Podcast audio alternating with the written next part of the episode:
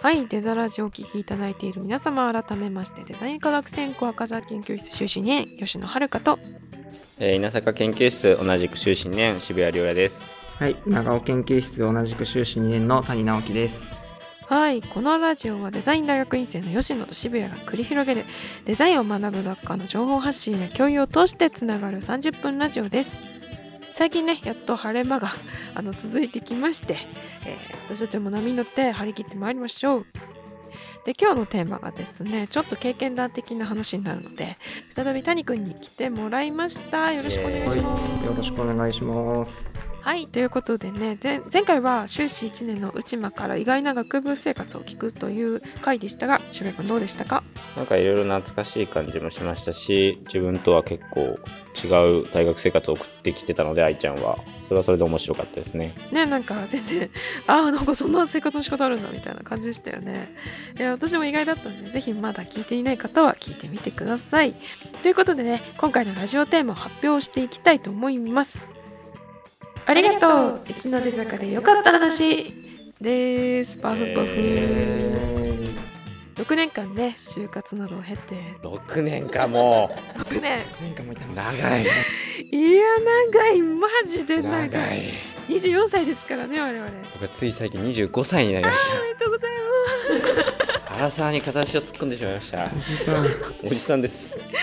そう、中にはね、1年浪人されている方もいらっしゃるので、はい、24、5歳とかアラサーすかみんななるんだから、アラサーにみんななんだから。いや、そうね、みんななるからね。私もね、ちょっと話変わるんですけど、ちょっとだけアンチエイジングのやり始めた。老いを感じてきた。いや、なんかそう、写真ってさ、老いを感じやすくない？自分の写真撮られてってこと？そうそう、写真撮られてさ、あれだな、このなんかノーマルカメラで撮った写真、なんか今年受けてたっけみたいな。どの辺に感じるの？なんかね、ちょっとほうれい線、なんか鼻横のじわじわが若干気になり始めて、日によってそう、乾燥するとこの辺ね、なんかシワが寄る。でも俺も最近さ、なんか人と喋んなくなって、もう表情筋をマスクの下に。いや、でもわかるかも。ベロ回しながらね、鍛えてる。密かに。なんか小顔になるやつとかあるよね。あ、そう。なんかね、いろいろね、解決方法ございましたら、お便りの方に送っていただけると助かります吉野の若さのためにぜひはい、本当にお願いしたいと思いますっていうのは置いといて、まあね、私たち就活を経てね、そんな感じで生きてきましたので、まあ、他のね、大学のデザイン方も関わってきてるんですよ。で、まあグループワークとかを通して、うちの出坂で良かったかもしれないと感じた瞬間をね、はい、3人で熱く深掘っていこうと思っております。またインスタグラムでね、切り抜きも上げていく予定ですので、よろしくお願いします。また最後にお便りフォームも設けますので、そちらもご応募くださいませ。そろそろね、お便りが読みたいと思っておりますので、すいませんがお待ちしております。同期でもいいよ、同期のみんなでもいいよ。同期聞いてんの？聞いてないと思う。ちょっと聞けよなはい、では早速コーナーに移っていきましょう。どうぞ。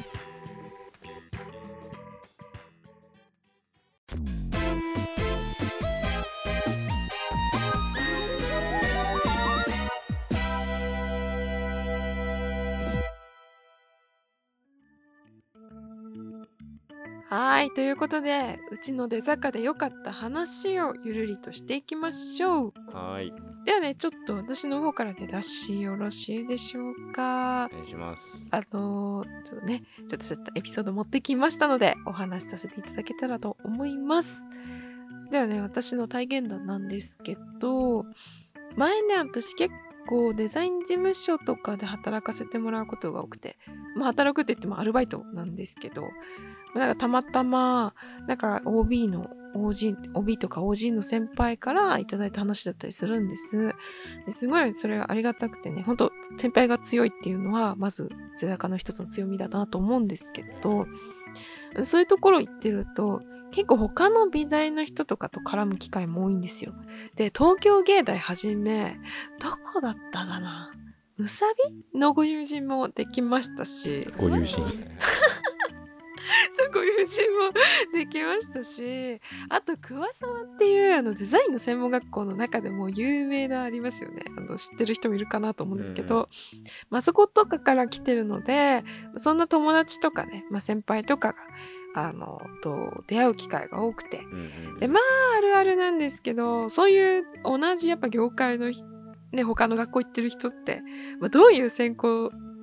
のを専攻してるとか、どういうデザインを学んでるみたいなところって、まあ、気になるし、絶対その話になるんですよ。で、まあ、回ってくるじゃないですか、自分にも。どういうの学んでるのって。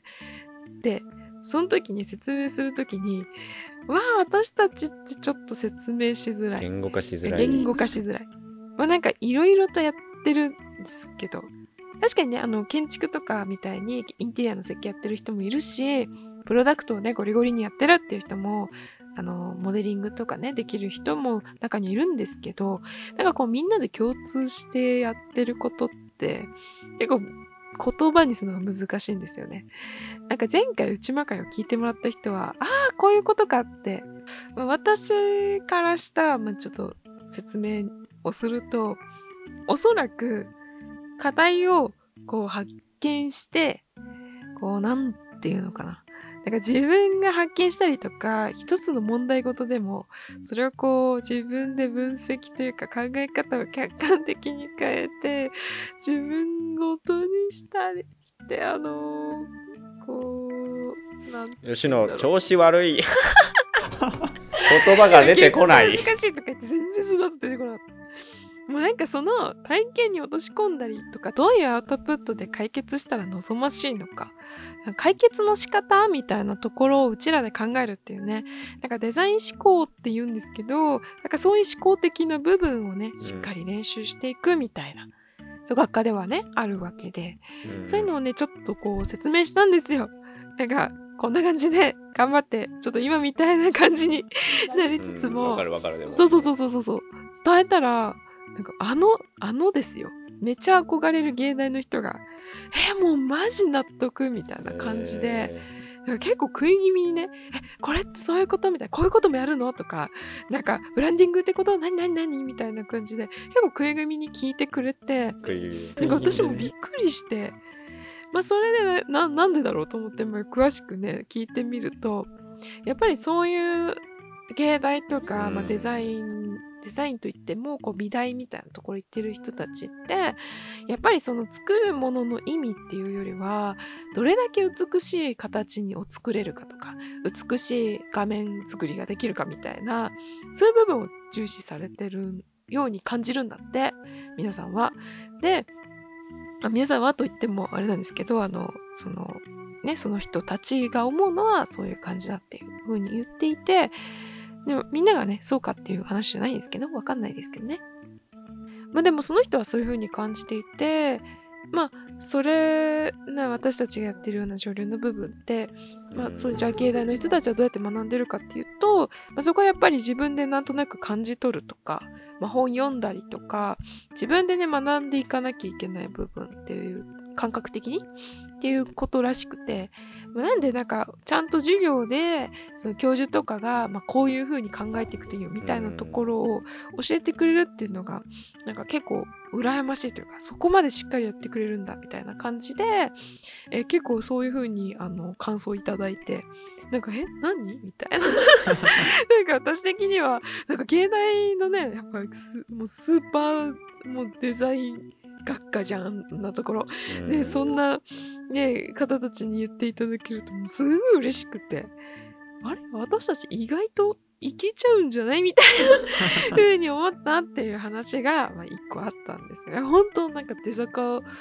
でよかったなみたいな風にちょっと思っちゃいましたね。なんか美大芸大に対してむしろ僕らって割と、劣等感を抱いてるというか、そのさっき吉野の話でもありましたけど、僕らなんか明確なアウトプットがないこととかも全然ざらにあったりとか、まあ、出てても別にそこを自分がメインでやったわけじゃないとかっていうので、なんかこうふと自分に何ができるんだろうと思っちゃう時があって、でも美大芸大の人たちは明確にそのアウトプットを大事にして作ってるんで、そういうのを見るとやっぱあすごいなって思っちゃうけど、まあ、相手も同じようにそういうことを思ってくれてるっていう。そうね、そうそうそう、だから向こうにとってはさ、なんていうの、私たちは、ね、形に、ね、として完成形を見てるわけじゃないからね、なんか能力として身についてはいってるんだけど、それをやっぱり形として現れないから、なんかこう、なんて言ったらいいんだろうね、大丈夫みたいな心配になる時がすごいあった。ただただ授業受けてるだけなんじゃないの私みたいなっていう感覚になる時もあるから、いやそうやってね言ってもらえると本当ね、なんか嬉しいよね。なんか谷とかあったかな、外部の人から見て僕ってこうなんだみたいな。でも確かにさっきの話で言うと、自分のアウトプットってなかなか考え方とか外に見えない部分だから、なかなか自分でも評価しづらいし、他人からも評価されづらいけど、就活とかそういうちゃんと学んできてる人たちからはそういうのが大事だし、評価してくれるっていう機会がいっぱい就活の中ではあったので、うちの大学で学んでることってすごく重要だなっていうのは、就活しつつなんか振り返って良かったなっていう風に感じますね。わかる。なんかさ、これはちょっとずれてるのかもしれないけど、結構私たち説明しなきゃいけない場多いじゃん、自分のやっぱ、なんていうの、アウトプットを、作ることをあまりしない代わりに、自分の考えてることとかをきちんと相手に説明しなきゃいけない場ってすごい多いなっていうふうに思ってて、まあ、ちょっとね今後みんなが感じてくる部分だと思うんですけど、プレゼンをしなきゃいけないと、でそれって本当就活になんか直接的になんていうのかな、力ついたなっていうか、就活にも役立ったなって思ったのが、面接とか、なんかちゃんとその面接で向こうから何か言われてる、きっと向こうはこういうことを聞きたいんだろうなっていう、なんていうの、客観的になんか俯瞰してる自分がいいの、この辺に、メタですね。これがメタです。これがよく言うメタです。ねえ、また聞かれるからやめて。またとか言われる、難しい言葉ばっかり使って。いや、なんかでもメタとかってよく言うじゃないですか。そんな難しいことじゃなくて、ただ俯瞰してる見てるだけなんですよ、ゲームと一緒です、モンハンと一緒です、ちょっと上から見てるだけなんですよ、自分と相手をっていうことですよ、メタって。やめよう、もうやめよう。いや、でも大事ですね。大事。今夜ね、言葉ね、私すごい言葉音痴だから。言葉音痴初めて聞いたよ。なんかさ、こうやっぱ渋谷とか稲塚先生とかと喋ってると、なんかねカタカナ語がね出てくるの。それで、これはどういう意味だみたいな風に新しい言葉で覚えられて、辞書みたいな。なんか渋谷と稲塚先生は私にとってね辞書なんだ。でもなんか、まあ、先生は分かんないけど、先生はその英語ができるから、英語を別に翻訳しなくても英語を英語として理解してるけど、僕はそのメタって調べてもよくわかんないのしか出てこないんですよ。メタ視点とか調べてもなんかすんなり入ってこないじゃん、だけどゲームのモンハンの視点ですよとかって言われたら、その方がまだわかりやすいじゃん、そういうなんか自分の中での訳語みたいのを僕は作って覚えてるっていうのが。渋谷は結構例え話で例えてくれるから、ありがたいよね。そうだからね、なんか深澤先生も説明が分かりやすいみたいなね。渋谷くんって話のうまいねって話のって言っちゃったう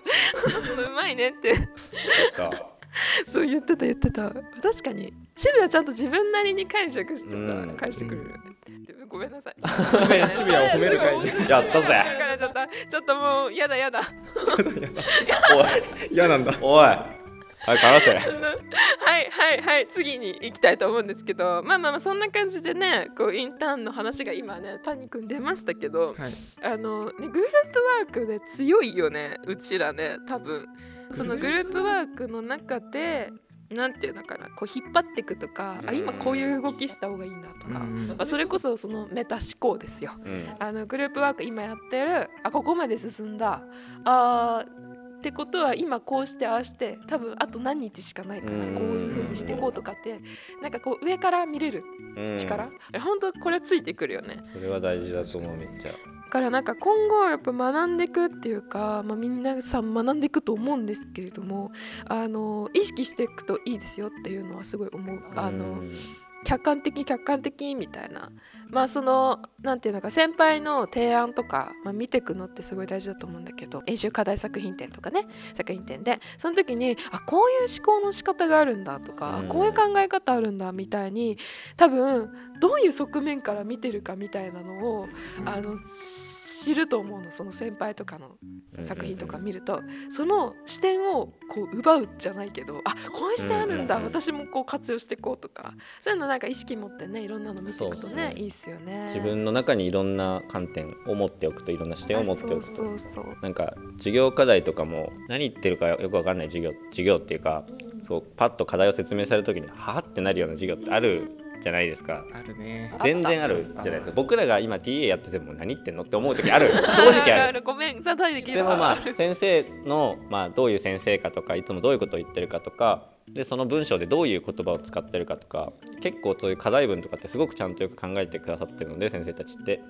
そういうので何を狙いにしてるのかで、逆にその最近結構授業って複雑化してる気がしていて、なんとなくですけど、いや稲坂先生の授業とかどんどん難しくなってるとか、レベル高くなってきている。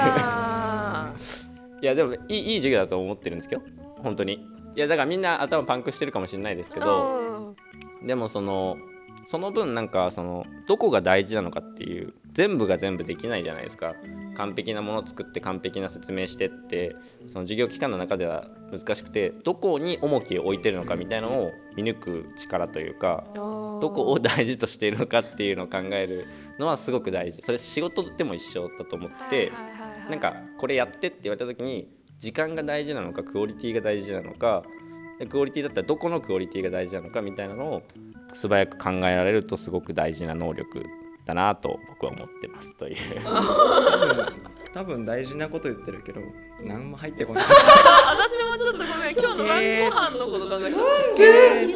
ぷら食べた。なんで、でもまとめるとあれだよね、どういうことが求められているのかっていうのを考えるのはすごく重要だよねっていう。要求の中で大事な部分を見抜く力って大事ですよねっていう話です。今さ、ここにさバーが出てるんだけど、音のね、3人の声のね、3人の声の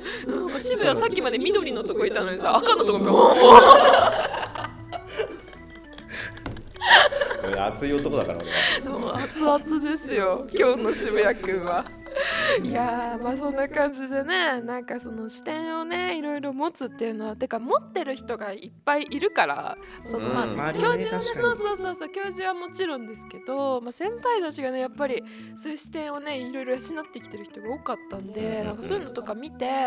すげえって思いつつ、こう学べる環境みたいな風なのが、まあ、出坂でよかったって思ったことかもしれない。結構ねえ、あとあれだよね、なんだろう、めっちゃさ、急にすごい簡単な話になるけど、まあ、オタクになれる。あ、はいはいはい、さっきちょっと話してたけど、なんだっけ渋谷、なんかいろんなものについて、ちょっとまた僕が喋っていいのかな。いいの、嫌われるよ俺また嫌われるよ。そうだね、渋谷くんね、嫌われる傾向。嫌われるとは言ってないでもね、別に言ってるけど不評な不評不評もきついけど不評もきついか嫌われちゃいないから別にちょっと説明をしますと、なんか、まあ、ティーチングアシスタントを、まあ、うちらもやってたんですよ。でちょっと1年生とかはねあんまりやってない、うちらの代からはやってないんですけど、多分その上のね学年はちょっと感じるかなって。渋谷くんねなんだろう、熱い男なんですよ熱いからね、もうついついねこうそれいいじゃん、こうじゃん、こうしたらもっと面白そうだし、そんな喋ってないけど熱量入っちゃうかもしれない、はいはい、そうそれがねこうちょっと惹かれる時はあるよね刺さる人には刺さりそうだけど、ね、刺さる人には刺さっててほしい、せめて刺さってる人はぜひお便りの方に教えてくださいフォローしてください。感じで、そうですね、なんかなんだっけ、オタクかなんだっけなんか出坂の中でこう、まあ、リデザインの課題とかあったじゃないですか、パッケージのリデザインとか、今はプレゼントボックスになってるのかな。はいはいはい、でそういうの例えば紙の印刷にこだわったりすると、お店で売ってるパッケージのデザインが気になってきたりとか、で、チラシを何かのプロジェクトとかで作ったりすると、その普段使われている街で使われているチラシとかの材質が気になったり、その例えば展示会のチラシとかって結構いい紙使ったりするじゃないですか。 そういうの気になってきたり、家具の表面が気になってきたりとか、世の中にあるものがね、そうどうやって作られてんだろうと、作る側の視点になってくると、なんかそういうのがどんどん楽しくなってくるなっていう感じはあります。いや、僕ゲームやっててよく思います、ね、はいはい、ゲームの UI とか見てる、なんだこれみたいな誰が作ってんだこれみたいなそう説明すると UI っていうのはね、あれでユーザーインターフェースで、まあ、表面のあれなんですけど、まあ、操作のなんつうか仕組みというか順序というかだったり、戻るボタンとかね、どこにあるみたいな、そうなんでこれ左上にあんのみたいな、左下にあれよとかそういうことだよね、そういうのがちょっとダメだとね。なんかいいと思った UI ある？いいと思った UI？ 私はあれでしたね、東京ディズニーランドのアプリ、みんな使わないじゃない？わかんないけど、僕最近入れたばっかり。あ、本当？なんかね、最初ね Today っていうパンフレットがあったんですけど、それが好きだったからなくなったの悲しかったんだけど、今マップが見やすいっていうのと待ち時間が見やすいっていうのはねあるんだけどね、でも UI って言わないかな、それは UX か。いやちょっといや朝と夜でマップのわかる背景というか、そう風景がすごい夜になったり、朝になったりするのね、でそれが結構なんか夜綺麗で、ちゃんとその綺麗なディズニーランドの様子を夜景になってるね、夜景になってる、あれめっちゃいいなと思って、なんかディズニーランドに来てる人の気持ち分かってんなって思った。でもそれは UX だね、まあ、UI を通した UX ね。そうだね、UX を考えて作った UI。 UI か、そうかややこしい話、またややこしいことになっちゃった。知りたい人は調べてもらって、そうあれねすごい良かったな。他あった？僕はゲームで言うとスプラトゥーンですね。ダントツで一番新しいやつ、一番新しいからもう一番新しいやつもだけど、最近出たスプラトゥーン3、そう3もだけど、スプラトゥーン全体ってちゃんと世界観がしっかり設定されてて、その中に出るフォントとか形もなんか丸くこう切り取られてるんじゃなくて、ちょっとあれってインクをぶちまけるゲームなんですけど、ちょっとインクっぽく波打ってたりっていう、そういうなんかちっちゃいこだわりがほんと細かいんですけど、それがこう全体の世界観を統一してユーザーを引き込ませてるっていう、そういうこだわりを見つけた時にみたいな感動しちゃう作り手のこだわりを感じると嬉しくなるよね確かに、その熱量みたいなものを感じるとわかる。なんかちっちゃいの見つけるとあってなるよね。多分それ気づいてくれたら作者も嬉しいだろうし、もううちらも楽しくなるというか、そういうの私も大好き。なんか楽しんで作ってんだろうなって感じがするとすごい楽しくなりますね、こっちも。わかるわかる。なんかね、そういうのに気づけるようになったっていうのも、デザカに、ね、入ってよかったって感じっすよね。それを確かによく考えると、そのさっき吉野が言ってた視点っていう話につながるかもしれないですね。作り手の視点とか違うの視点を持つことで得られる、経験というか、そうね。なんかデザカに入ってなくてもなんていうのかな、普通に今楽しんでると思うけど、またちょっと違った楽しみ方というか、なんか楽しみの幅が広がったっていうのは本当すごい思う。趣味も増えたしね。なんか器とかマジで私興味なかったけど、やっぱ作るこういう形って美しいなとか、こういう形って綺麗なんだとか、自分のなんか感性もすごい磨かれたから、いいものに対してって思えるようになったのもすごい気持ちいいかも。あとそれをこれよくねって言える友達がいるのもいいっすよね。いや本当それマジでなんか趣味が似てくんのか分かんないんだけどさ、すごいなんていうの、みんな共感してくれるよね。これよくないって言ったらそれめっちゃいいじゃんとか言ったとか、こう前のめりでね男子なんかねあれですもんね、制服みたいなね格好も似てきますよね。プレゼンの日はだいたい白シャツに黒パンみたいなプレゼンの日じゃなくてもそういう時あるからねかぶっちゃってる。僕よくかぶっちゃったみたいな、みんなぞろぞろそれでコンビニ行くみたいなそうそんな感じでね、いい仲間がやっぱ同じ階級にいるとね、そういう仲間もできるっていうのもデザカのいいところかもしれないですね。はいという感じでね、なんかちょっとそれつつでしたが、だいぶそれたけど、まあでも、まあ、ひっくるめてね、やっぱいろんな視点がとれも、なんていうのかな、求められてるところでいろんな視点をね発揮できるところとか、まあその先輩が強いとかなんだろうな、そのまあね、外部に行っても通用するっていうのは本当にうちにいてよかったっていう、うん、って感じですよねっていうのをうちらはまあ感じて6年間やってきたということで、まあ、そろそろちょっとお時間近づいてきましたので振り返りにしたいと思います。じゃあ改めてねクロージングの方でどうぞ。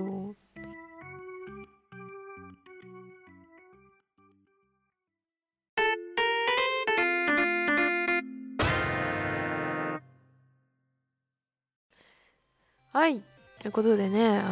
谷君渋谷君どうでしたか。じゃあちょっと谷からなんとなくこの全体の感想を聞いてみちゃいましょうかなしましょうかなでも 6年間でね長かったけどいろんなこと学んできたんだなっていうのが今日卒業式みたいな今日卒業式ねまだ俺は卒業できない。最後の話にあったさ友達がなんかあれしたじゃないい友達がなんか作れたなみたいな信任してるよかったっすよ。そうさっきからちょっと胸当てがちだなと思ったんだけど胸当てがちだ確かに一人でしんみりしちゃってたそうかしんみりしてたなんか考えてる顔してるなと思ってたけどなんかねちょっとうつむき気味でなんか下向いてるのみたいな。そうかそうだったんだね。まあそうですねいい友達できましたね。いい大学生活送れた。あよかったですね。渋谷くんはどうでした。今のタイの話何話そうして忘れちゃったんだけどなんだっけあでもまあなんかこうやって熱く語れるのは僕は熱い話が好きなんで僕はちょっとね女子のみんなちょっと引いちゃうけど我慢してねまあでもなんかまあ熱くなくても別に楽しい話をいろんな楽しい話をできるようになったなってすごく思う。あ分かる分かる。デザインだけじゃなくて、お皿がどうのこうのゲームがどうのこうのとか、でそれをなんか辿っていくと気づいたらデザインになってたりっていう話があるんで、それはすごくなんか個人として楽しい経験がいろいろ増えたなっていう気はしますね。わかるそうなんだよね。やっぱりのぺっとしたさ話もさたまには楽しいんだけどさ、こうちょっと一個のものに対して熱くガンガン語るみたいなのもすごいね、たまにこう大喜利っぽくなってきてね何かしてね、なんかうちら結構お笑い好きな人も多いんで、なんかね、みたいになって会話が弾むなんてこともねあったりなかったりとねえほんとレザカ楽しいですよ卒業式みたいな卒業式みたいなちょっとなんか最後の文みたいなちょっとけど、まあそんな感じでね、まあ、これがやっていきますので皆さん聞いてもらえこんな感じでねその30分聞いてもらえると嬉しいです。はいそして冒頭でお伝えした通りですがこれらもインスタグラムで切り抜きを上げていく予定です。ね、今日あったハイライト的な話をねどんどん切り抜いてあげていくのでぜひぜひ皆さん聞いてください。また最後にお便りフォームを設けますので本当に同級生でも下の学年でも3年生でも4年生でも1年生でも2年生でもお待ちしておりますので皆さんの感想とか渋谷くんへのいじりとか渋谷くんへの用語とか、まあ、お便りどしどしご応募ください。待ってます。匿名でねぜひぜひね、お待ちしておりますのでまた来週ね配信していきたいと思います。よろしくお願いします。はいではまた来週さようなら。